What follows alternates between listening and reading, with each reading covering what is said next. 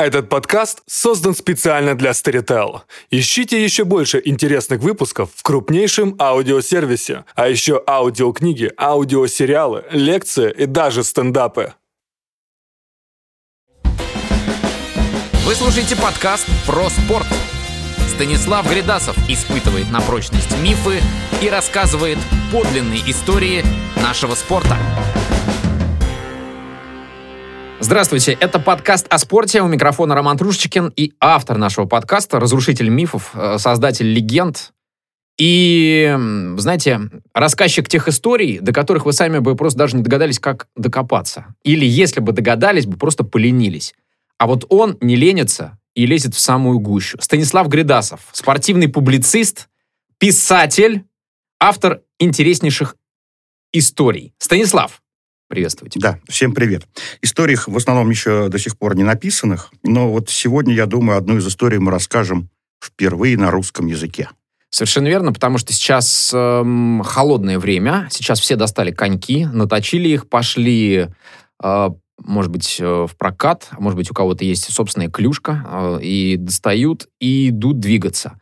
И в этой связи мы смотрим кино, мы смотрим на улицу, мы смотрим наши дворы, которые хорошеют и наполняются опять э, физкультурниками, и задаемся таким вопросом. Вот хоккей, который мы всегда любили, хоккей — вид спорта, в котором мы, как нам кажется, всегда играли лучше всех. И когда мы играем вдруг хуже кого-то, мы очень обижаемся на них и на себя. Что же произошло? Ведь мы самые лучшие. Ведь мы, ну, как бы это сказать, впервые в истории. Мы же как, как будто бы какая-то машина. Красная машина. Вот, я наконец нашел ты это. Автор, ты я автор. автор да, наконец-то, наконец-то. Это вот была загадка. Кто же наконец-то придумал э, называть э, советские, а потом российские команды? Причем это теперь делается не только зимой, но это делается даже и летом. Например, э, я уже слышал «красная машина» по отношению к нашей сборной по пляжному футболу, поэтому когда на дворе будет э, тепло, жаркий песочек и голубое небо, в общем, тоже можно о «красной машине» поговорить. А, Ром, спасибо, ты автор. А вот на самом деле вот этот автор, он до сих пор, как ни странно, не, устан неустановим, да, как, как это по-русски сказать. Mm-hmm. А, то есть, ну, наверное, все, кто интересуется спортом, слышали, да, там, а, мы снова стали красной машины. Или покупают, не знаю, рюкзаки красная машина. Послушай, все, кто Или... летает на самолете, в аэропорту видит вот эти вот бутики, где написано «красная, красная машина», машина, и да, там продаются бренд. сумки, майки, свитеры, красная машина. Это марка торговая, это уже продает все что угодно, вещи продает. А да. А как это случилось? Откуда и, это? И, и самое интересное, что этой маркой мы э, сейчас должны гордиться, да, как нечто такое олицетворяющее прекрасный победоносный советский спорт, но при этом на самом деле изначально красная машина по отношению к нашей советской сборной это не было комплементарное выражение.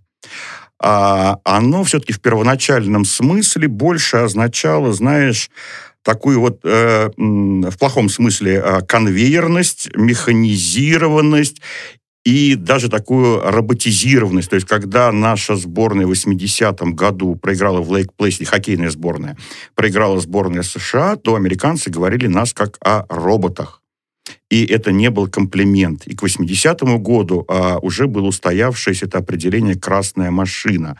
Но при всей ее, сказать, блеске, победоносности, хорошей ходовой части, все-таки для североамериканской публики это не был комплимент, а «красная машина» пришла к нам, название, термин, бренд, именно из Северной Америки.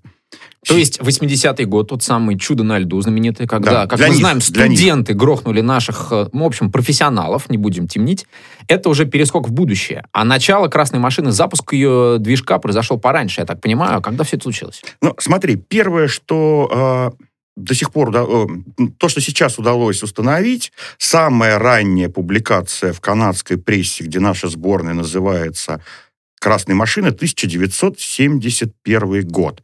Ну, это, конечно, не отрицает того, что, а, не знаю, там в какой-нибудь региональной газете в Ванкувере, не знаю, в Эдмонтоне, где угодно, это могло появиться теоретически в 69-м или 67-м, но это, в общем, не важно, да.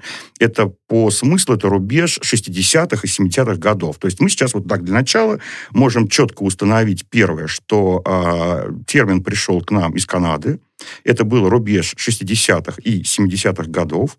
Этот термин не был комплементарным для нас, хотя и не был резко отрицательным, безусловно. И на самом деле, да, Ром, мы договорились, да, что я, как э, не владеющий иностранными языками человек, хотя читающий иногда канадскую прессу. А, я говорю русские слова, да, а ты английский. Так вот, а в канадской традиции, североамериканской традиции, вот на самом деле вообще не красная машина, на самом деле большая красная машина в оригинале. Это будет... Big Red Machine. Вот, вот, вот. И эта традиция у них... Или Grand Machine Rouge. Они Это- же все-таки канадцы, это- некоторые по-французски говорят. Ну, все-таки не в Торонто. Вот. И эта традиция, на самом деле, в Канаде, она существует, ну, зафиксирована, как минимум, с 1910-х годов.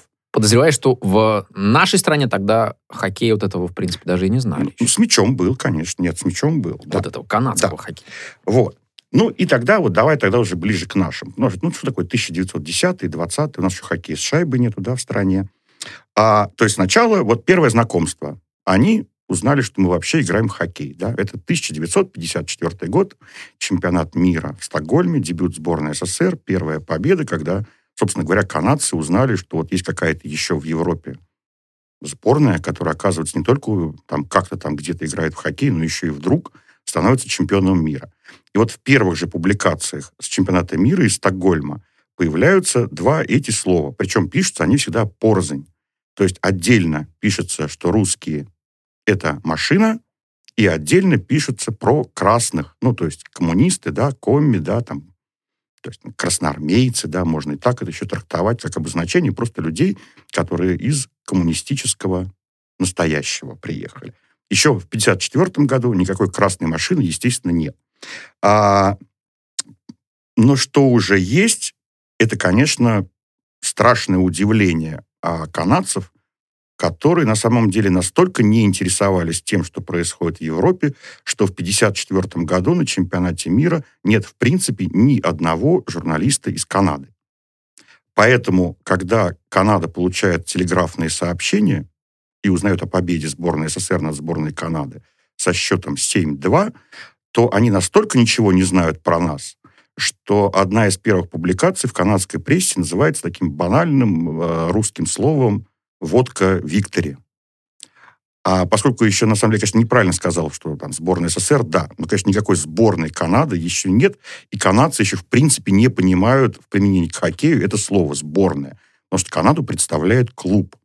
Так вот, они и не понимают, что против них играет сборная, они считают, что против них играет просто команда, которая чего-то там достигла в чемпионате СССР, и они называют всю нашу сборную очень просто «динамовцы». Прости, а это так вообще было принято тогда? То есть на чемпионате мира, как я понимаю, в 1954 году принимала участие не только канадская команда и вот эти динамовцы из Советского Союза, а другие команды Европе, были конечно, сборными? Да, в Европе, конечно, это сборная, безусловно, да. Но в Канаде нет понятия сборной еще вообще. Это появится сильно позже.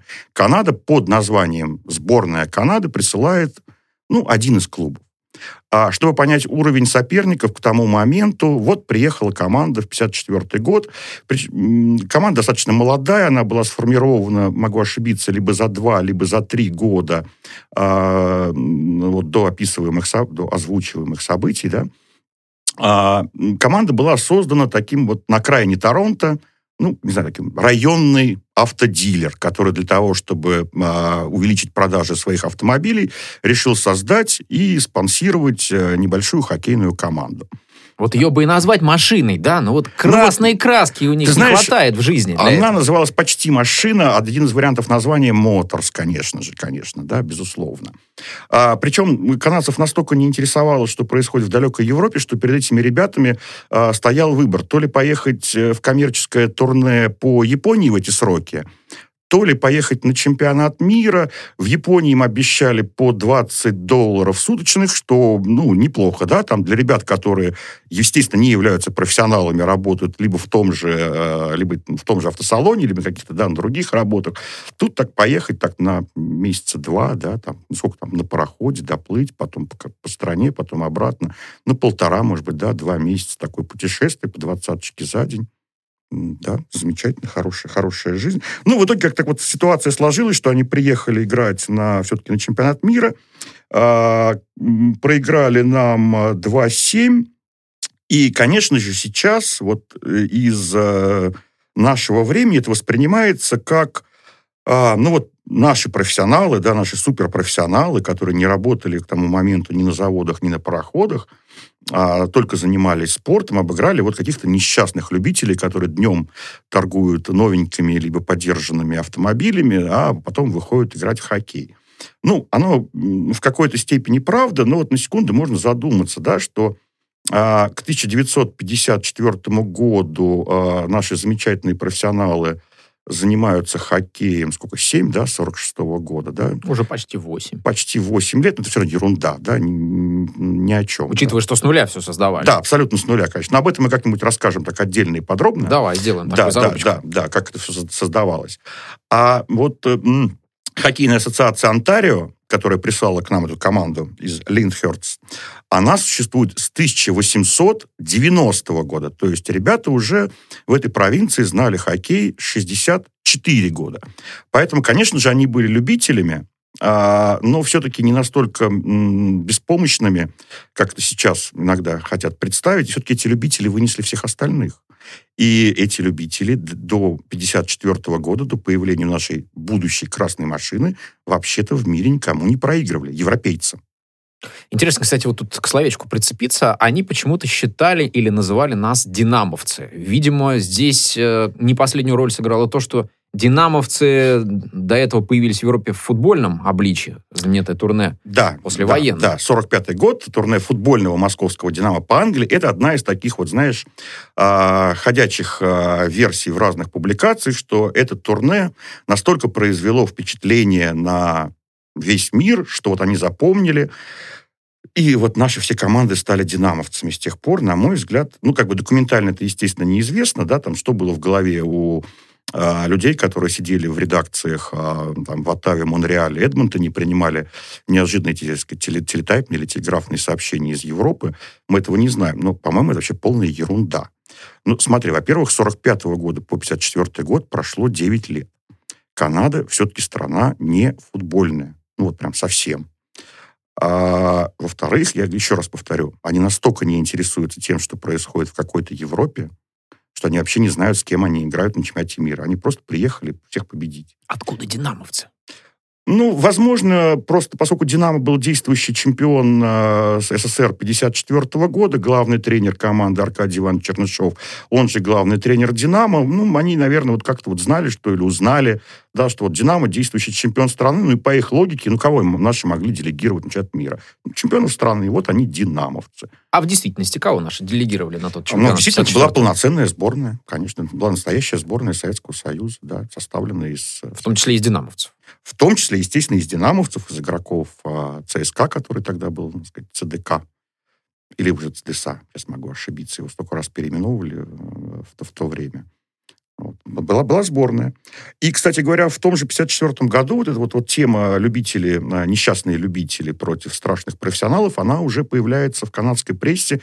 Правда, не на следующий день после поражения канадцев, потому что тогда они ну, немножечко растерялись, а вот через день они уже начинают негодовать я не знаю, откуда они это узнают, вообще, насколько эта информация правдива. Они пишут, что советской сборной за победу в чемпионате мира обещано, ну, они перевели это, перевели это русские рубли, не знаю как, а, в свои доллары, 1250 долларов на всю команду. А у них суточные двадцатка в день. Да непонятно Для вообще. них это непомерные деньги, совершенно не укладывающиеся Ну, вот в смотри. головах. Тем более, если на голове шлем еще. Ну, вот сейчас, знаешь, так тоже 1250 долларов кажется какой-то, вот, может быть, не- не- некоторым какой-то ерундой такой, да, но вот сейчас давай перейдем на НХЛ. На понятные суммы для такого канадского продавца э, подержанных автомобилей. А в НХЛ в этом сезоне а, бонус за первое место в регулярном чемпионате составляет 1000 долларов за всю команду. На всю команду, да. А победа э, в Кубке Стэнли стоит дополнительно еще одну тысячу. И есть промежуточный бонус за выход в финал Кубка Стэнли 1000. То есть победить, команда-победитель регулярного чемпионата, который потом же выигрывает Кубок Стэнли, максимум может заработать за сезон 3000 долларов на команду, на всех. И они пересчитывают, что это за ерунда. Вот, значит, 3 тысячи, а в 1954 году обладатель Кубка Стэнли, чемпион НХЛ, соответственно, это Детройт с великим Горди Холл. Вот ребята получают а, 3 тысячи долларов за всю длинную, сказать, регулярку матчей плей-офф. Тут приезжают какие-то медвежьи, а, из медвежьего угла ребята, играют 7 матчей и получают 1250. Поэтому, конечно, возмущению канадской прессы которая отсутствует на этом чемпионате мира. Но пишет Но изо всех пишет сил. издалека, из-за своего океана. Да, из-за своего океана, и пишет на самом деле очень много, даже вот в эти дни она пишет больше, чем про свой э, регулярный чемпионат НХЛ, потому что это действительно, вот как сейчас бы не говорили про то, что событие было закономерное, да, но для канадцев ничего закономерного в те дни не было. Для них это была реально огромнейшая сенсация. Не только сенсация. Это был, а, ну, в общем, слово «позор» а, в газетах тех дней мелькает. Или ощущение того, что они проспали развитие спорта во всем остальном мире, у них не возникает, потому что я так понимаю, что у них шок, да, они думают, что они живут вот на своем куске суши, окруженном океанами, лучше всех в мире играют в хоккей, высылают свои колхозные команды на разные турниры, которые они или ценят, или не ценят, и думают, что больше нигде хоккей не развивается. И колхозные команды так всегда всех и будут побеждать. И тут вдруг они сталкиваются с жесткой реальностью. Сначала пытаются объяснить ее термином «водка Виктори», мол, это какое-то опьянение. Потом начинают обижаться, потому что увидели за всем этим огромные деньги.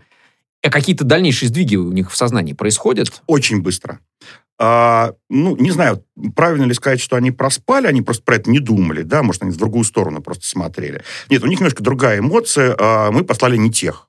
Ну, как-то вообще, ну, стыдно. То есть лучше у нас есть. Да, ну, как бы это вообще, ну, это вообще как не подвергается никакому сомнению. У нас, у нас вообще мы лучшие. Это, ну, но просто мы вот случайно по ошибке послали не тех. А, и, эм, э, ну, все-таки еще до следующего чемпионата мира еще целый год, вот до выбора тех, да, но отомстить нужно сразу. То есть, вот, ну, как бы это терпеть целый год, вот это унижение нельзя. Поэтому буквально через 2-3 дня канадская общественность начинает забрасывать газеты письмами, чтобы срочно сформировать какую-то новую команду, новую ситуацию, чтобы срочно прямо этой же весной 54 года объяснить этим красным, этим комми, вообще кто тут на самом деле вообще хозяин. Мне кажется, тут нам нужен немножечко общий контекст мировой. Что такое вообще 54 год? Э, это уже прям вот холодная война, то есть уже градусник уже упал ниже нуля. Вообще, что происходит? Как они относятся к нам в целом тогда? Они уже видят в нас врагов? А, конечно же, это уже холодная война, безусловно, да. Ну, и 54 год, это же умер Сталин, но а, вот этот достаточно сильный перелом а, во взаимоотношениях, когда начались активные культурные, спортивные связи между Северной Америкой и нами. Я все-таки не специалист, извините, да, по истории международных отношений, но, скажем, в спорте я его четко вижу, начиная примерно с 56-57 года. Об этом еще чуть позже у нас будет поговорить, потому что, э, так вперед забегая, да, 57 год — это запуск спутника советского спутника, который коренным образом изменяет вообще все международные отношения и отношения к Советскому Союзу в частности. Но 1954 год, это вот Сталин еще недавно умер, вот эти вот новые отношения еще не начались. И, конечно же, мы все-таки враги, да. Ну, и враги, на самом деле, видимо, еще, ну, прям совсем малоизвестны. То есть про нас очень мало что знают, что у нас на самом деле происходит. Сейчас. Секундочку, это, это можно вырезать.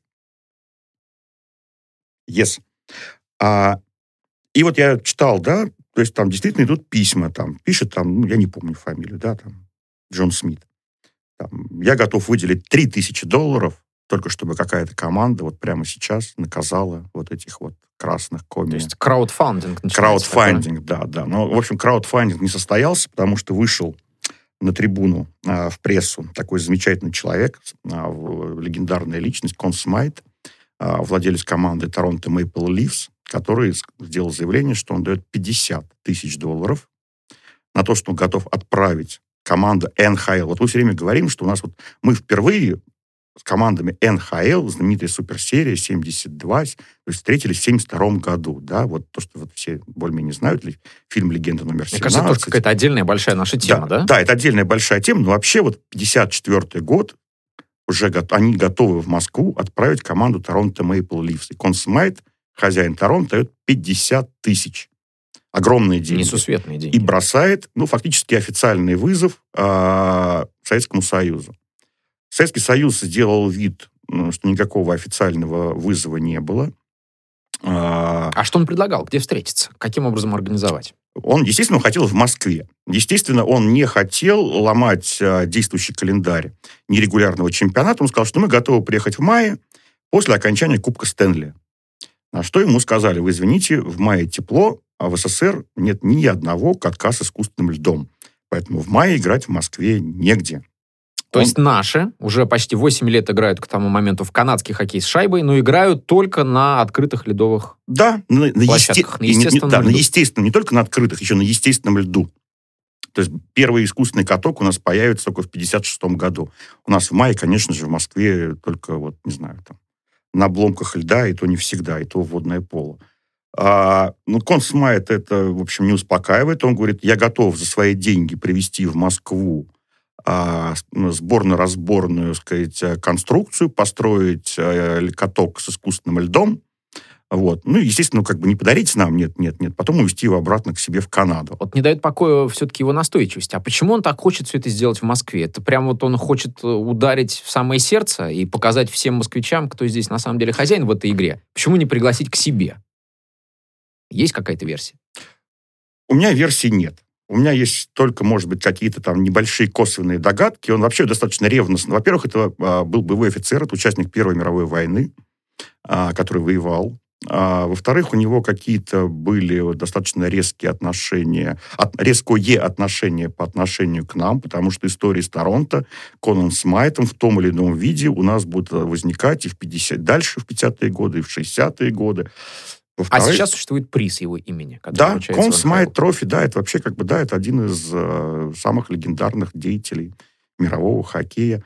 Ну, и может быть, это такая вот, знаете, такая тоненькая википедийная э, э, линей, не знаю, ленточка, линеечка. На самом деле он был не Конн, он был Константин. В переводе с античного «постоянный».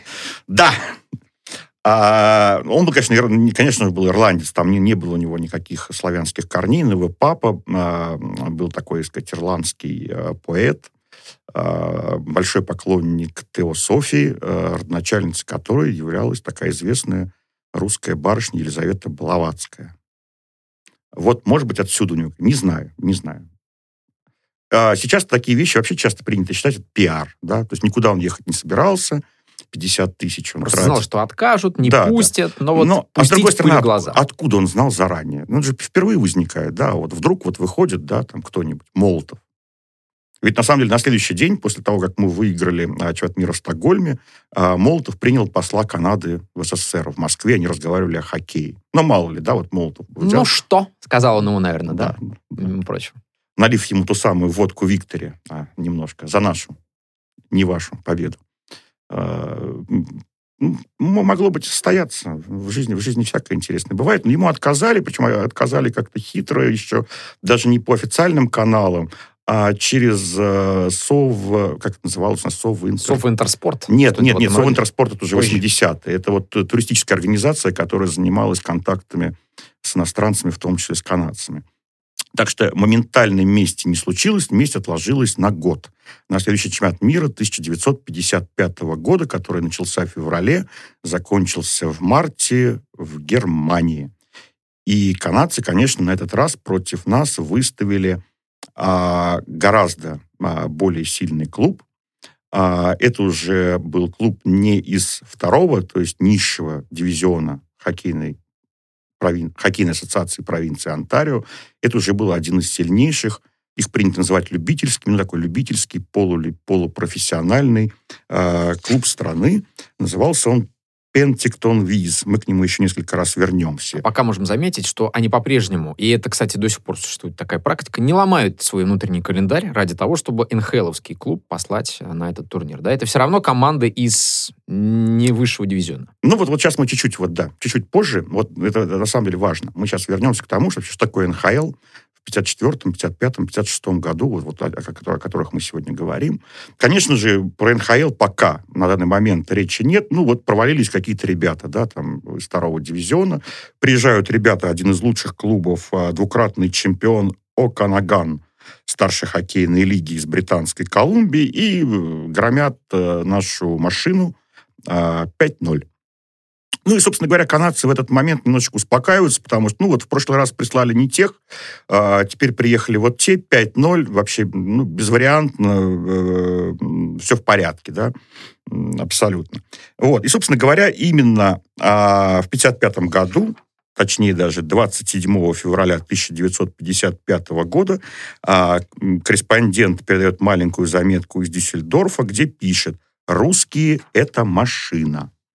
Вот, по крайней... Настаивают они на этом. Настаивают, да? да. Им нравится наша игра. Потому что до того момента, как мы а, проиграли канадцам 5-0, все-таки в остальных матчах мы выиграли все. У всех, у шведов, у чехов, у американцев все спокойно, уверенно, с общим счетом 39-8. Без вопросов, да. То есть мы серебряные, но вот уже вся остальная Европа нам, ну, вот как кажется, на тот момент нам уже не соперники. Что интересно, еще в той же заметке, очень хвалебный, по отношению к нашей сборной, так, я бы сейчас на корявом русском скажу, а, про нас пишется, что мы The Red Riders. Так, да? Угу. А, ну, как это, наверное, как это перевести на русский, особенно в контексте? Ну, понятно, да, в русском есть такое сейчас слово рейдеры. Угу. То есть такие вот захватчики, да? Угу. Пираты. А, пираты, да. А, может быть, знаешь, в том контексте, ну, как бы красиво сейчас так вообразить, что вот есть канадский хоккей, пришли какие-то там русские, да, мы все-таки русские, да, там для них русские, и то русские, то советские, и вот захватили чужое, да, а вот ребята вернулись через год и свое забрали И дали обратно, по рукам. Дали по рукам. Но вот из контекста заметки там, знаешь, наверное, даже не столько захватчики, сколько налетчики. А, то есть такой, знаешь, образ, образ а, таких вот ребят, красной конницы, или, знаешь, козак, вот таких козак налетели, а, лихая атака такая, да, вот, вот то, что потом у нас в песне потом это все а, войдет.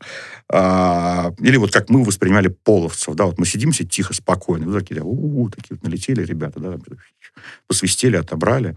Вот, вот как-то так они нас понимают. Ну, или, скажем, вот в, в, в английском, да, ну, вот, ну, как бы все знают Индиану Джонс, да, там вот первый фильм 81 года, собственно говоря, который по-русски мы знаем как «В поисках утраченного ковчега», а буквально это, собственно говоря, в, в названии было вот это самое... А, сказать, рейдеры. А, рейдеры, да, похитители этого ковчега. Что, что мне еще понравилось в той заметке, когда они описывают наших хоккеистов, они говорят, что они такие вот прям спортивные ребята, они не пьют и не курят. Вот, я очень повеселился. Потому что сами они... Значит, их удивило, что наши спортсмены выглядят как спортсмены, а не как простые ребята, которые могут позволить себе слабости. Это значит, что они позволяют себе слабости. Для них это как-то непривычно. А, ну, слушай, я смотрел а, парочку документальных фильмов, как ни странно, они сохранились про предыдущий чемпионат 54 года в Стокгольме. А, есть шведский фильм, есть чешский фильм. И там достаточно большие сцены банкета после окончания чемпионата мира. А, очень такие живописно, живописно а, показываются столы. Ну, у кого-то кофе, чай, да, там, у кого-то, судя по форме бокалов, а, вино.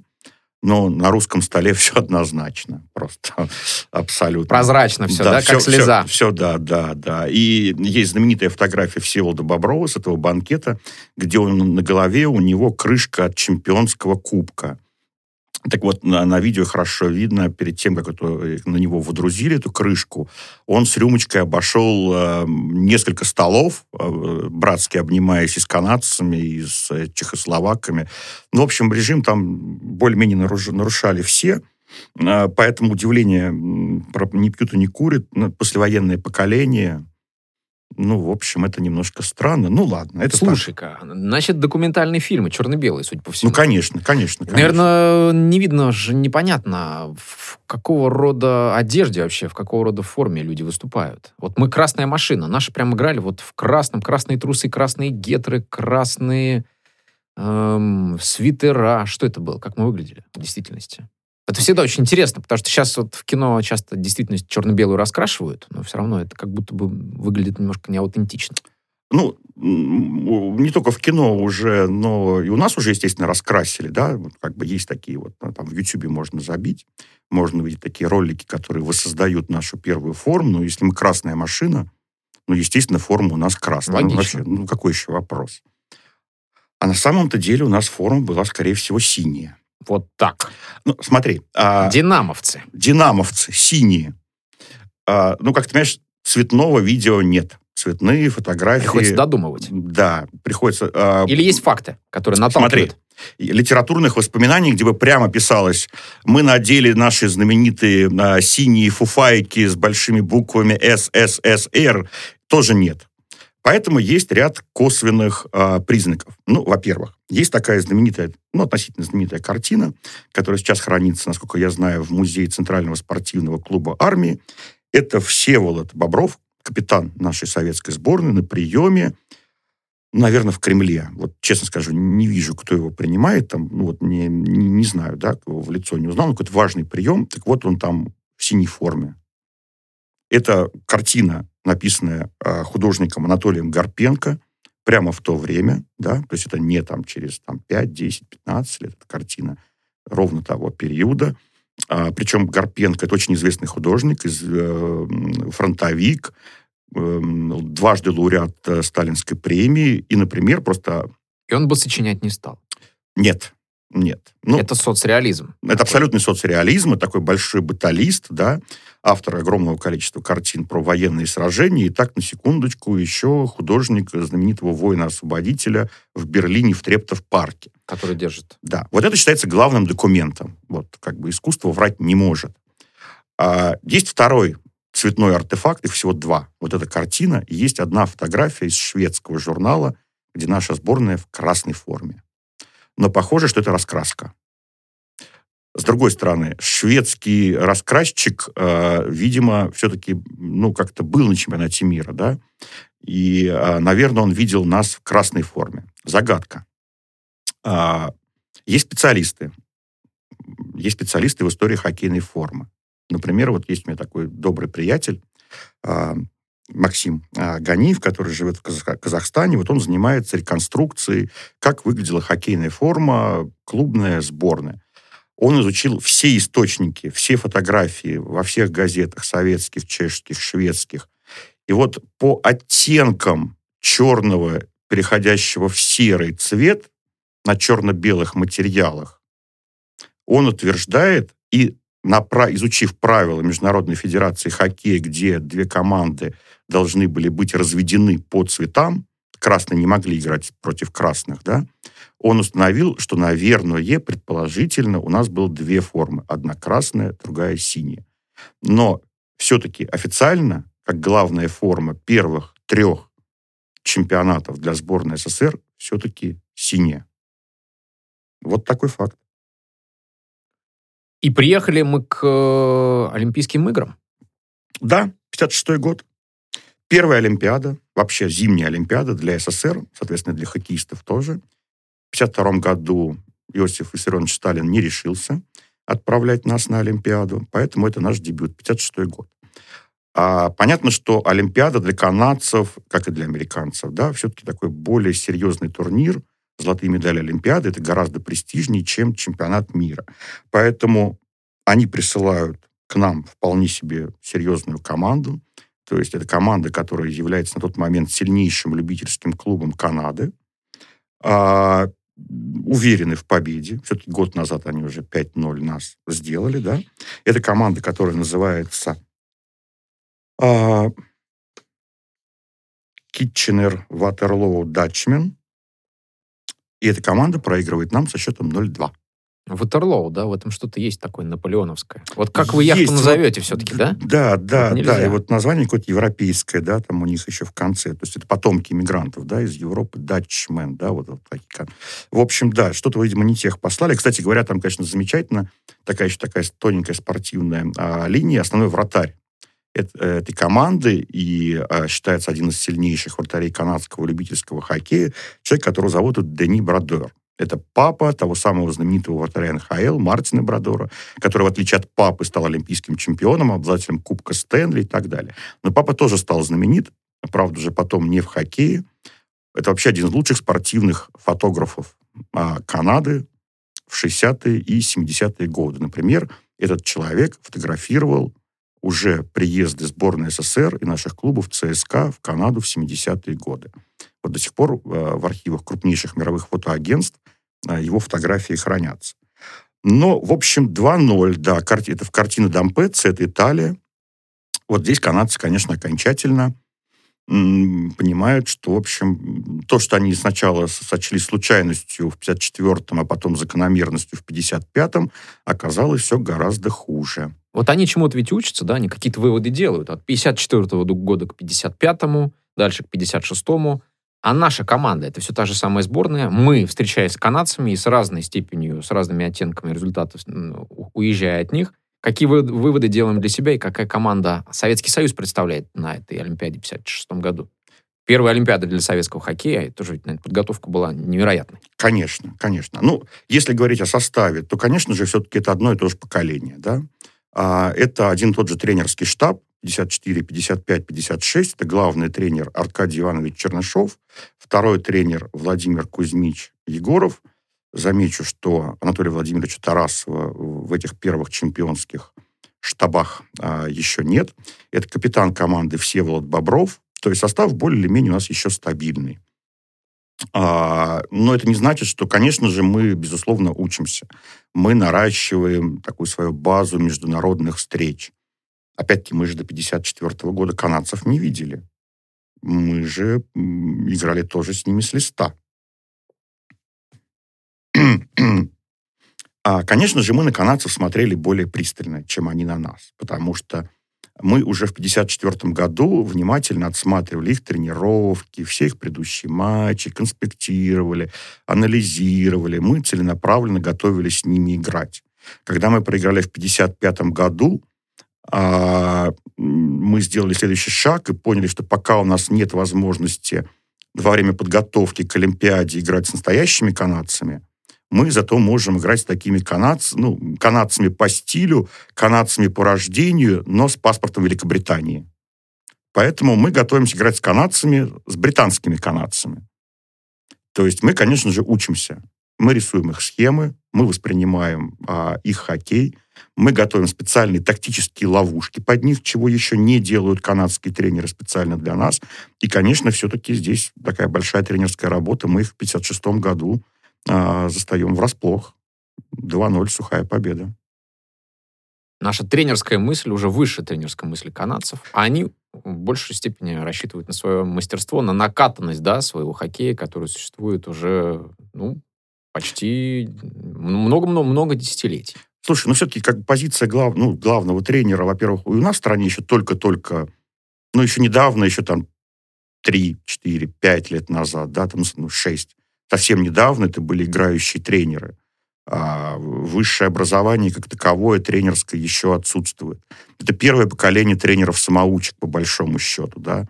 А, тренеры канад, команд канадских, любительских, ну, все-таки это в основном, знаешь, это а, ветераны, которые недавно закончили. Это еще не, не в современном понимании слова тренерская профессия. Конечно же, еще нет.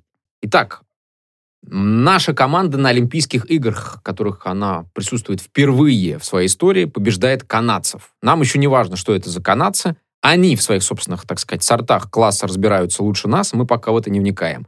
Мы просто знаем, что канадский хоккей — это мировая марка, и вот э, с первого же захода нам удается их обыграть. Победа. Как э, Советский Союз это осмысляет? Что рождается в советском сознании после этого? Ну, Наверное, самое главное, что рождается, если говорить про хоккей, то впервые во время Олимпиады экспромтом на трибунах рождается клич «Молодцы». Еще шайбу-шайбу нет, да? Еще надо родиться э, сказать, несколько позже. Но вот эти вот молодцы, вот эта похвала, да, вот это, это молодецкая живет, удаль, это да, конечно. Пор, да. Вот это вот э, экспромт, который родился на трибунах итальянского картина Дампец во время хоккейного матча, э, придумал его главный спортивный писатель 30-х, 40-х, 50-х годов в нашей стране Лев Кассиль. Ну, в нашем эфире хотя бы один раз должно прозвучать это слово, да, земляк, уроженец Саратовской губернии. из города Покровска, ныне Энгельс. Он был на Саратовец. трибунах в картине Домпец. Да, он же был корреспондент, э, как бы писатель-корреспондент, любитель спорта, который выезжал на чемпионаты мира, на Олимпиады, многократно писал очерки для, ну, по заказу, да, там журналы, газеты, была традиция. Собственно говоря, кроме творческой интеллигенции, да, вот такой вот, по сути, и свободных э, спортсменов, конечно, никакого такого туризма, да, То есть безусловно. русский дом тогда еще не существовал на Олимпиадах, да, Да. где все артисты Ну, Возможно, икра... Нет, в красивой знаешь, одежде, икра уже была. безусловно. икра была. А, правда, вот даже была уже в 1952 году, есть такое документальное свидетельство, если мне память не изменяет, наши советские грибцы после а, окончания турнира угощают коллег североамериканских, американских а, гребц- гребцов водкой и икрой. Очень обильно. Тоже осталась такая газетная заметка. Так что икра уже была. Молодцы. То есть вот это то, что мы сейчас называем креатив, вот в самом, что ни на есть, подлинном этого, э, смысле этого слова. Потому что слово, которое просто стало, ну, дыханием трибун. И Да. до сих пор на всех спортивных э, соревнованиях, международных, в любых видах спорта, где наши бьют не наших, это слово можно, это скандирование можно услышать. Слушай, ну, она ритмически прекрасна, ведь Прекрасно. на самом деле. Она просто ложится, да, вот именно на такой вот На раз, два, три. Да, да, молодцы, да, да, да. Ну что, мы правда были молодцы, слушай, это была великая победа, что там говорить. Но если уж они так вцепились в нас после 54 года, когда наши грохнули их э, автомехаников и торговцев подержанными покрышками, то после того, как наши обыграли канадцев в хоккей в 56-м на Олимпийских играх, ну, они просто обязаны в нас вцепиться и что-то, наверное, должны дальше попытаться организовать, опять же, что-то в смысле реванша какого-то, да? Да, безусловно. Безусловно, они, конечно, в нас вцепились. Но давай вот, вот такая вещь, а, которую, мне кажется, важно объяснить. А, вот сейчас, мы говорим НХЛ, да, вот у нас есть, э, нас слушают, наверное, в том числе те, кто знают, что, например, в современной НХЛ, Национальной хоккейной лиге, играют 31 команда из Канады и США. Но в 54-м, 55-м, 56-м году НХЛ состоит из шести, всего-навсего, шести команд, так называемая оригинальная шестерка которая существовала с 1942 года, когда лига резко сократилась во время Второй мировой войны из-за финансового кризиса, и до 1967 года. Вот 25 лет оригинальной шестерки – это Детройт, Монреаль, Торонто, Чикаго, Рейнджерс и Бостон. А еще сейчас мы уже привыкли, да, ну, даже те, кто редко смотрит хоккей, в команде минимум два вратаря. Ну, на матч заявлено 7-8, там, по разным правилам, да, защит, ну, есть 7-8 защитников. Четыре тройки нападения – это 12 человек, да, то есть такой 54, 55, 56 год. Ну, есть один вратарь, второй запасной, который не факт, что вообще хотя бы один раз выйдет на лед за время турнира. А, играют в 2, 3, редко 4 защитника – троек максимум три, а иногда и две. То есть количество людей резко ограничено. И я вот сел считать, конкретно про 54 год, мне стало интересно, я просмотрел, извините, все заявки шести команд Национальной хоккейной лиги в 1954 году. Итого, это всего на всю лигу 12 вратарей, из них 7, которые играют постоянно, а 5 очень редко – 142 полевых игроков, из них 20, которые появляются крайне редко. То есть мы сейчас говорим грубо про всего 150 хоккеистов на всю Северную Америку. Всего 6 команд. Сейчас, напомню, 31. То есть то, что мы сейчас воспринимаем как какие-то любители, сильнейший любительский клуб Северной Америки, это по уровню седьмая, восьмая команда страны.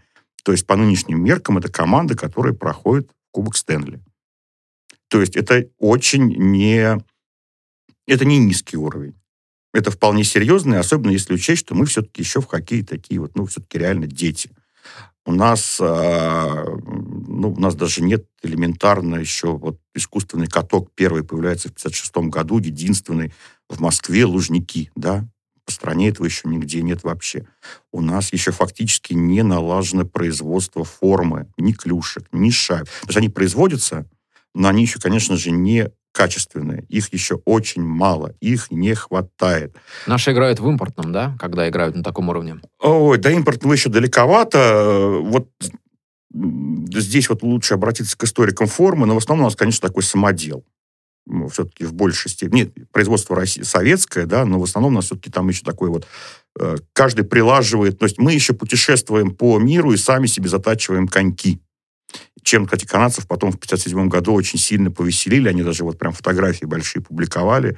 Наши хоккеисты сборной с точильным коньком приезжают в Канаду и сами точат коньки. Поэтому, конечно же, уровень тех любительских команд, уровень их игроков, технического, материального обеспечения, наличие искусственного льда, наличие школы, все-таки мы еще очень-очень-очень далеко от них. Поэтому относиться так вот снисходительно, что мы обыгрывали каких-то там э, любителей, ну, это, в общем, несправедливо. И, конечно же, если уже в 1954 году Консмайт бросал нам вызов, то после поражения на Олимпиаде вот это слово «позор», «катастрофа», «срочная месть», она, конечно же, возникает тут же. А я в архиве, в Государственном архиве Российской Федерации, вот своими глазами видел, читал, вот, вот, вот, вот она перед тобой лежит, эта вот зелененькая бумажка, видишь, да, копия. А, это вот официальный вызов, вот на бланке, Команда Пентингтон Виз, это те самые чемпионы мира 1955 года, сразу после окончания Олимпиады присылают, ну, как бы сейчас сказали, в Министерство спорта, да, там иначе называлось, бросают вот нам официальный вызов. Видишь, как красиво написано. Ну, как-то как будто тогда еще Google переводчика вроде бы не было, а написано Слушай, как это... будто через него. Слушай, Московские Олимпиады и световые победители. Все, Гоккейная команда СССР. Достойные. Дальше, да? Ну, наверное, все-таки световые, а может и световые, не знаю. А дальше смотри, как красиво. Почему они приглашают нас к себе домой, э, намекают на некоторые удобства. У них есть аэропланная станция на прямых радиолучей из Сибири, Аласка и Эдмонтон, Алберта, на воздушном направлении из СССР. Видишь, постарались, на русском языке написали, вызов бросили. Ну, Московская Олимпиада, Москва, то есть московские, понятно, москвичи, да, Олимпиады понятно, световые победители, ну, то есть победители чемпионата мира, если перевести... Свет в значении мир. Да, да, да. Достойные, ну, все-таки с уважением, да. Гоккейная команда СССР. Почему гоккейная? Почему гоккейная? Ну, явно это письмо писал э, иммигрант из Западной Украины. Ну, вот... Которых вот. в Канаде уже тогда было Да, уже тогда, да, да, предостаточно, потому что слово «гоккей» именно так в 30-е годы на Украине называли то, что мы знаем как хоккей. Тоже такая интересная этимология слова. Дело в том, что, ну, собственно, хоккей ведь ну, достоверно это неизвестно, но самая правдоподобная версия, это все-таки, конечно, латинский корень от слова хок, клюшка, крюк, крюк, да. А, и на Украине э, есть свое слово, обозначающее крюк, оно называется гак. Близко, кстати, очень позвучало. Да, возможно, это вообще, да, как бы этимология этих двух слов, она проистекает там из одного корня, я этого просто не знаю, да. Вот, ну вот они его назвали, соответственно, по, так, по созвучию гакей. То да? есть в России у нас должен быть крюкей. Да. Этот вид спорта. Крюкей, клюшкей, загребей, вот, наверное, как, как, как-то так, да. Плохая шутка, да, извините. Ну, вот да, вот ребята бросают нам вызов. Видите, вы еще вот причем они пишут, что, как, ну, конечно, вы молодцы, да, там, здорово, что вы там победили на Олимпиаде, но мы-то вас год назад надрали, поэтому, в общем, мы вас ну, серьезными чемпионами не считаем, поэтому давайте как к нам приезжайте, мы вам сейчас объясним, кто тут на самом деле в мире сильнейший. Но мы вызываем у них интерес, да? То есть Безусловно. им недостаточно встречаться с советской командой раз в год в рамках вот такого Уже большого да. бульона, да, под названием Уже чемпионат да. мира. Им нужно они поняли, с кем им, им интересно действительно сражаться. Им реально интересно, им становится интересно. Да, у них впервые в мире появляется какой-то такой вот далекий, чужеземный, еще совершенно непонятный соперник, напомню, которого они пока еще не называют красной машиной, да, пока мы просто вот какая-то то машина, то козаки, то там то еще как-то. Видишь, вот подписи тоже э, любопытные. Видишь, там Ньютон, наверное, Ньютон, да, президент. Грант Ворвик, управляющий командой, то есть тренер, да он же играющий тренер, и гражданин Пентингтона Матсон. А, естественно, мы им отказываем. Вот есть также официальный ответ из Федерации хоккея СССР. Секция весьма благодарна вам за любезное приглашение, но, к сожалению, нам не представляется возможным организовать подобные встречи в текущем году, так как игроки сборной СССР в настоящее время приступили к играм на первенство СССР. Не до вас, ребята такой вежливый ответ, да, ребят, ну это все здорово, но мы вас уже победили, поэтому... А, отошел от микрофона. А, поэтому вот, ребята, у нас более важные есть дела. Мы вот первенство СССР в данный момент разыгрываем. Вот. А, это единственный, не единственный вызов. А, в архивах есть вызовы от других любительских команд. А, естественно, все они встречают отказы. Естественно, в 1956 году после Олимпиады возбуждается консмайт. Он не может это дело оставить без без чего Без своего участия, Без да? своего Потому участия. он же первый вызов бросал. Да, да, как же так? Да. Если он хочет подраться, он должен всех э, растолкать. Я первый бью этих э, красных. То есть снова возникают разговоры, что, в общем, послали не тех, надо что-то делать. И вообще уже начинает возникать разговор, а не пора ли вообще нам команду НХЛ э, отправлять, чтобы разбираться вот с этими ребятами. Потому что, напомню, в 1956 году ведь еще э, Олимпиана, Олимпиада она же одновременно чемпионат мира, да, то есть как бы сразу разыгрываются золотые медали и там, и там. Нет отдельных турниров. Причем канадская пресса слово чемпионат мира, мира пишет в кавычках. То есть, ну, ну, ну о чем, да? Ну, как бы серьезные-то ребята еще настоящие не, не, не приезжают, поэтому чем вы хвастаетесь? И вот, да, вот начинается такая вот история, собственно говоря, а чемпионат мира 57 года запланирован в Москве. Это вообще первый, да, первый чемпионат мира по хоккею в Москве, вообще одно из первых крупных международных спортивных соревнований в СССР запланирован.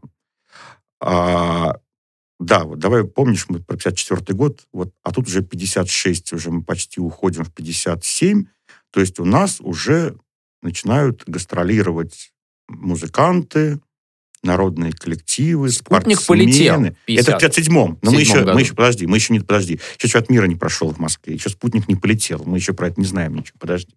Но пока уже начинают гастроли туда-сюда. А, это, значит, тоже очень хорошо видно, потому что вал писем от рядовых канадских граждан в нашу страну, которые проявляют ну, прям самый разнообразный интерес. Я даже вообще не понимаю, откуда они вообще про все это э, знали и узнавали, интересовались. Вот, ну вот давай вот просто... Да, вот, в доинтернетную это эпоху. Доинтернетная эпоха. Вот человек, некто Томас Брюс, пишет из Торонто. Пришлите мне, пожалуйста, номер журнала «Спортивные игры» с фотографией сборной СССР по хоккею. Это какой-то советский чемпионами. коллекционер под э, личиной Томаса Брюса. 100%. Нет. Советские коллекционеры тоже будут, но это Томас Брюс. А вот Томас Роберт Хилл, Форт Уильям, Онтарио. Я стараюсь достать фотографию, которая пойдет для отливки Валерии Кузьменко, пишет он нам. Ты помнишь, такая Валерия Кузьменко? Надо расшифровывать. И для меня, и для наших слушателей. Совершенно точно. Он еще начал ее адрес просит домашний.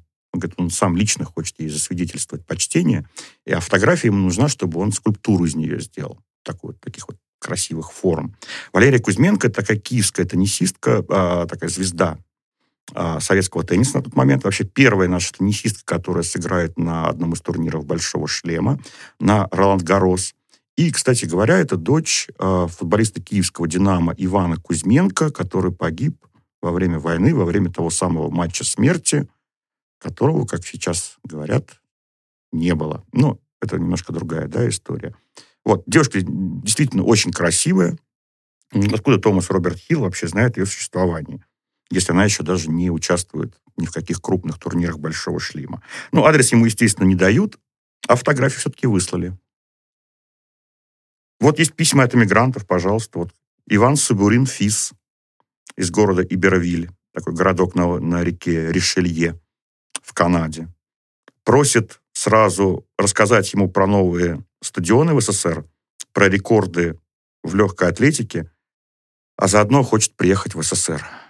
Пишет на это прямо в правительство на имя Булганина, на премьер-министра. Так что переписка огромная. Есть даже случай, хоккеист просит к нам ехать играть. Хотел стать первым легионером, еще не созданный КХЛ. Да, да. Есть такое письмо. А, Он отправляет письмо в посольство СССР в Канаде, описывает свои успехи. Посольство, естественно, тут же докладывает об этом в Москву, пересылает на всю переписку. А наши запрашивают более подробную информацию. Выясняется, что хоккеист одноглазый. Он, ну как одноглазый, он получил травму. Он а, ослеп на один глаз, соответственно, потерял трудоспособность. А семья у него большая, и он ищет возможности заработать. А он же читал, что писали тогда в 54 году про 1250 долларов. Я думаю, что да. Я думаю, И что он был- думает, что советский хоккей — это вот золотая жила, золотое дно. В общем, ему, в общем, ему тоже отказывают. Ну, в общем, контакт в тот момент не состоялся. А, ну и вот, да, вот, в общем, теперь как бы вся подготовка к 57 году, потому что, ну, здесь конечно, в Москве э, надо выигрывать. Здесь вообще, э, сказать, без вариантов. Нам или им? Нам, само собой, как же мы можем проиграть в Москве на стадионе Лужники при 100 тысячах зрителей? Как мы можем? На футбольном поле я имею в виду. Потому что часть матчей проходила а, как в Ледовом дворце, так и на открытых стадионах «Динамо» и «Лужников». Собственно говоря, в 1957 году мы ставим мировой рекорд по посещаемости матчей чемпионатов мира по хоккею, потому что он проходит в Лужниках на большой спортивной арене имени Владимира Ильича Ленина. А, поэтому, конечно, мы должны выигрывать. Но они хотят выигрывать тоже. И там вот уже не только Консмайт, но там и генеральный менеджер Монреаль Канадинс Фрэнк Джозеф Селки, теперь тоже есть, да? Есть Консмайт трофи, есть Селки трофи, это все такие легендарные, замечательные люди. Вот он говорит, что, ну, любителей уже посылать, э, даже чемпионов-любителей уже не надо, а давайте мы пошлем ну, во время Олимпиады они все-таки не могут послать команду НХЛ. Во время чемпионата мира Олимпиады, да. У них свой регулярный сезон, свой бизнес. Но вот юниоров Монреаль Канадинс он готов против нас в 57 году выставить. А Консмайт, естественно, э, топит э, за своих, за Торонто. А вот тот самый человек, который управляющий командой с э, Пентингтона, Грант Ворвик, вот, он уже к тому моменту играет, играющий тренер команды Trail Smoke Eaters, и он говорит, что а, вот мы едем э, в Москву, и вот без гонораров, вот только транспорт нам оплатите, ну, 57 год, знаешь, еще как-то кораблями-то в основном, да, перебираются. Дорого очень еще. Боинги так вот туда-сюда еще не летают. В это. То есть летают, да, но, в общем, э, в основном Атлантика еще пересекается на пароходе. Это очень дорого и долго. Потом говорит, все, вот не вопрос, мы едем, а, обыгрываем. Кстати говоря, забавно, вот тот самый, вот их было три брата Орвиков, которые победили в 55 году сборную СССР.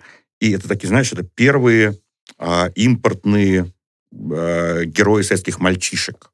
То есть в конце 50-х советские мальчишки начинают играть во дворе не только там в Боброво, да, там, не знаю, там в Гребенниково или там, не знаю, там в, в Гуршево, в Тарасово. Они начинают играть в братьев Орвиков. То есть если вот во дворе попадаются братья, родные братья играют в хоккей, то они вот автоматом братья Орвики. И, между прочим, ну, тоже к разговору, что это был за уровень, Грант Орвик в 1955 году, у него позади 9 сезонов НХЛ, почти 400 матчей и 147 заброшенных шайб. Это очень прилично. И возраст, ну, если учесть, Бобров на год младше, вполне себе боевой. Так что это уровень. Итак, 57 год. Советский Союз приглашает к себе мировой чемпионат по хоккею. Большое событие для советского спорта, большое событие для спорта канадского, который наконец-то через все вот частные и э, профессиональные письма пытался продраться навстречу к нам, наконец они приезжают сюда, они приедут сюда, они будут здесь играть. Большое событие, о котором, естественно, будут писать не только канадцы, но и наши очень активно. И м, машина, которая существует уже в общественном сознании мировом, описывая советский, советский хоккей, постепенно набирает мощь. Краснеет, наливается силой. Не совсем так они к нам не приезжают в 1957 году. Дело в том, что после событий в Венгрии 1956 года ни канадцы, ни американцы в Москву не приезжают. А мы еще до кучи проигрываем чемпионат мира у себя дома в Москве шведам. И вот эта очередная, так сказать, месть, она откладывается, но происходит из-за этого, да, из-за того, что они не смогли а, приехать к нам, а происходит гораздо более важное событие. Они приглашают нас к себе на полном уже серьезе, с полным финансовым обеспечением, уже без а, такого, так сказать, публичного обсуждения в прессе, а такой вот правильной, чиновничей, переговорной, длительной работы, которая начинается весной 1957 года и заканчивается тем, что в конце осени 1957 года советские хоккеисты едут играть в Канаду.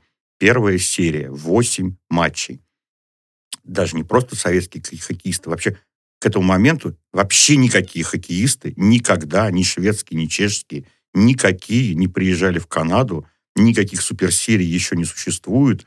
Это вообще впервые. Вообще впервые европейские хоккеисты пересекают океан для того, чтобы сыграть с канадцами. Это как раз случается благодаря тому, что на чемпионате мира нам встретиться друг с другом не удалось.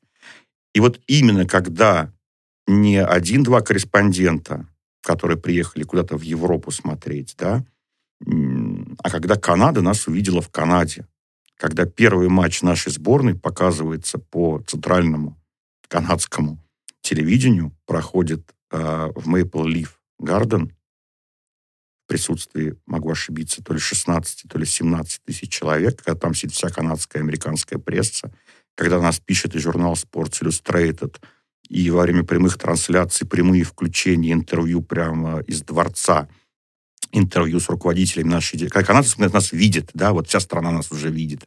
Вот, собственно говоря, тогда и начинается уже вот этот уже такой плотный подбор слов, да, вот, э, вот не знаю, там, мы с тобой сейчас выйдем, увидим инопланетянина, да, и вот мы должны рассказать людям вообще, как он выглядит. Вот он какими-то такими словами, э, чтобы вот было понятно тем, кто инопланетян не видел, но чтобы ему было понятно ну, что-то похожее, да, такое по аналогии. Вот он больше похож, наверное, на паука или на гусеницу, да, там, на...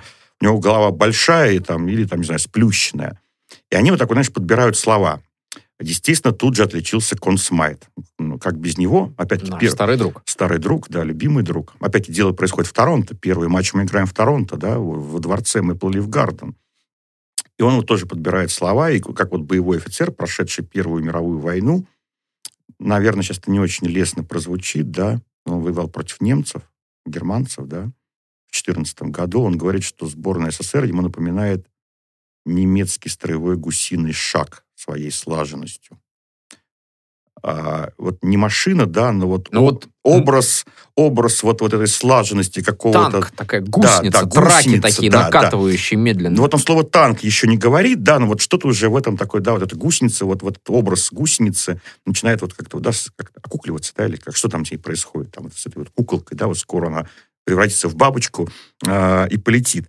И одновременно, да, вот вроде бы противоположный смысл, но они все время говорят, вот вихрь с востока, да, вот налег, налет, наскок, вот эти вот козак, да, вот эти вот эти лихая музыка атаки. Вот они щупают, щупают. То есть да. это они, в общем, придумали, по большому счету, заложить в спорт вот эту всю военную терминологию, да? Это от них Нет. идет? Нет. Нет, конечно. Или это со всех сторон так? Со всех сторон. Нет, у нас военная терминология в 30-е годы. Эй, вратарь, готовься Но к они бою. тоже от этого не открещиваются, да? То есть они со своей стороны тоже воспринимают какие-то спортивные события, какие-то спортивные образы через вот эту вот э, Конечно. эту метафору. Конечно. А у нас все-таки позади общая война, да, где мы были союзниками, и э, это очень важно, да.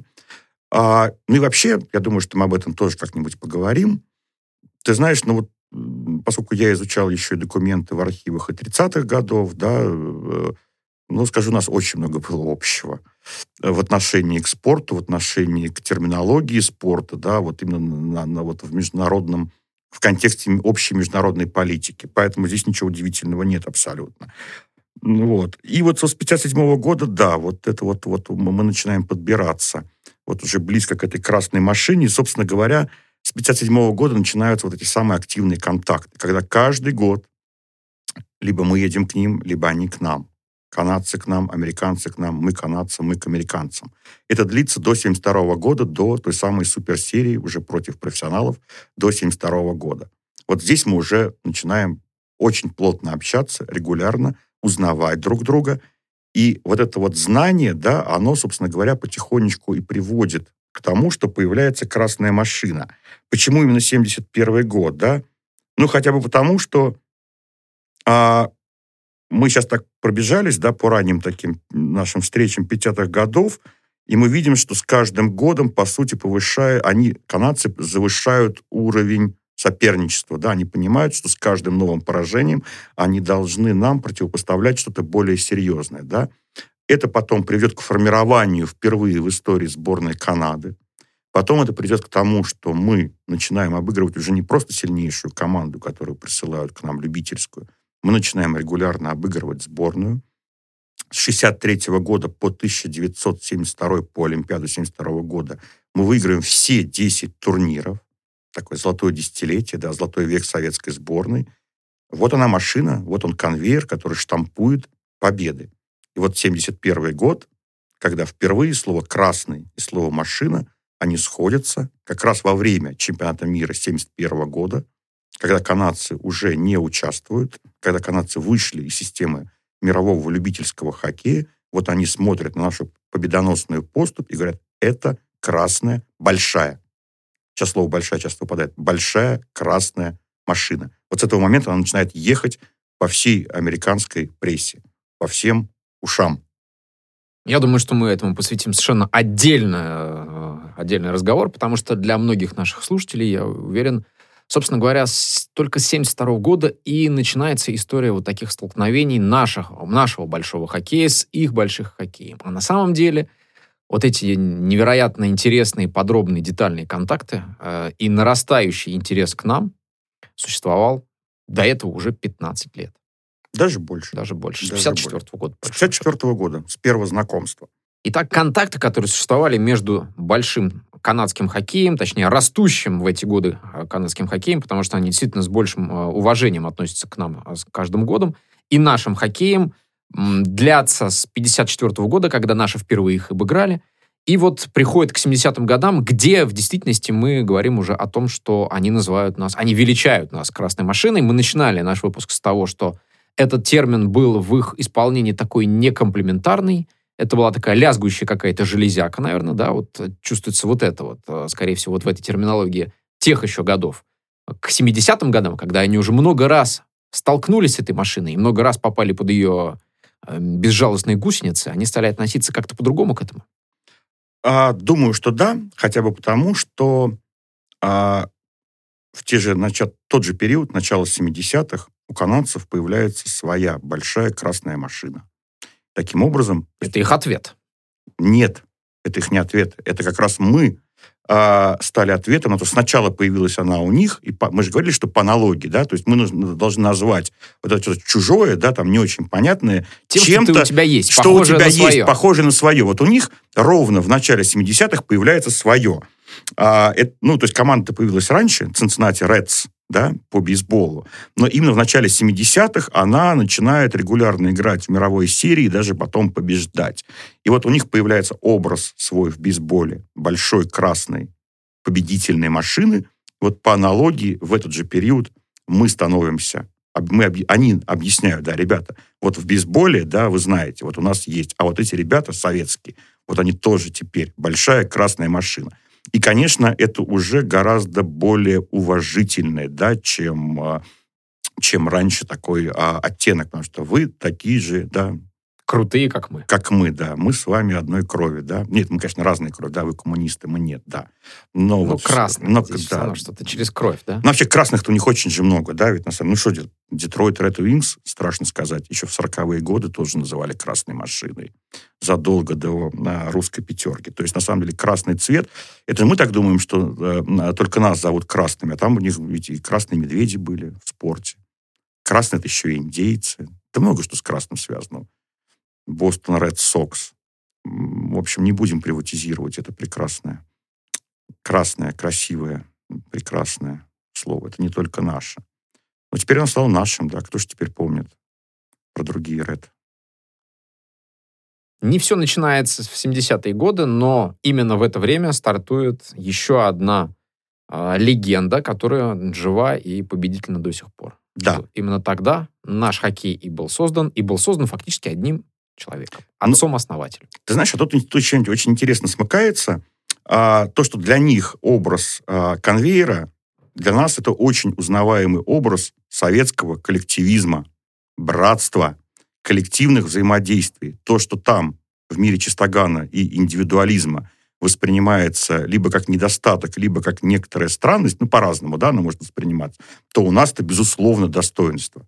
А у, у этого коллективизма советского в хоккее, конечно же, есть отец, да, отец э, советского хоккея Анатолий Владимирович Тарасов. И ровно в те же первую половину 70-х, и ровно там же, в Канаде, собственно говоря, его, это вот рождается этот огромный большой миф, этот новый бренд, отец советского хоккея Анатолий Тарасов. Это тоже, а, ну, это, в общем, тоже такое порождение канадской прессы, канадского маркетинга, да, если хочешь. Но это такая большая тема. Большая тема. Очень Только большая. коснулись сейчас, прикоснулись к ней. И сразу так хочется руку отдернуть, потому что очень горячо. Ой, да, да, да. У меня даже вот такое, знаешь, такое название было. Тарасов приемный отец советского хоккея. Нет? Очень Слушай, ну, тонкий лед сейчас. тонкий. Как, вот, Слушай, как, ну ведь как на в мае. Слушай, ну ведь на самом деле, да, так вот, вот отец же ведь может быть только один, да, ведь там двух, трех, там, пяти, там, у ребенка быть не может, да, один отец. Настоящий, подлинный, да. Опасная тема. Да, будущие разговоры ждут нас. Надеюсь, вы к нам присоединитесь в этих разговорах. А сегодня мы узнали о том, что а, канадцы придумали для всего мира, и в частности для Советского Союза, игру в хоккей. Канадцы придумали для советской команды, когда ощутили ее силу, название и рассказали о нас, всему миру и себе, в том числе через образы, которые им были понятны. Но в эти годы, возьмем отрезок с 54 по начало 70-х, канадцы сделали для себя вывод. На планете Земля появилась очень интересная команда, которая непонятно откуда, непонятно каким образом, по щелчку каких пальцев по взмаху какой волшебной палочки, за короткое время научилась в хоккей канадский играть так, что самим канадцам стало дико интересно. Им хотелось с нами встречаться. И они заставили себя повышать уровень и градус противодействия советскому хоккею, что в конечном итоге приведет нас к теме одного из следующих наших выпусков. Мы поговорим о суперсерии 72 года, поговорим об Анатолии Владимировиче Тарасове. Нас ждут все новые и новые встречи в рамках нашего подкаста. В Да. истории, корнях, легендах и мифах спорта Станислав Гридасов, Роман Трушечкин. Большое Слушайте нас. спасибо. Вы дослушали до конца и хотели бы послушать еще? Просто зайдите в Storytel и слушайте без рекламы и без ограничений все, что пожелаете. Слушайте, будьте умнее.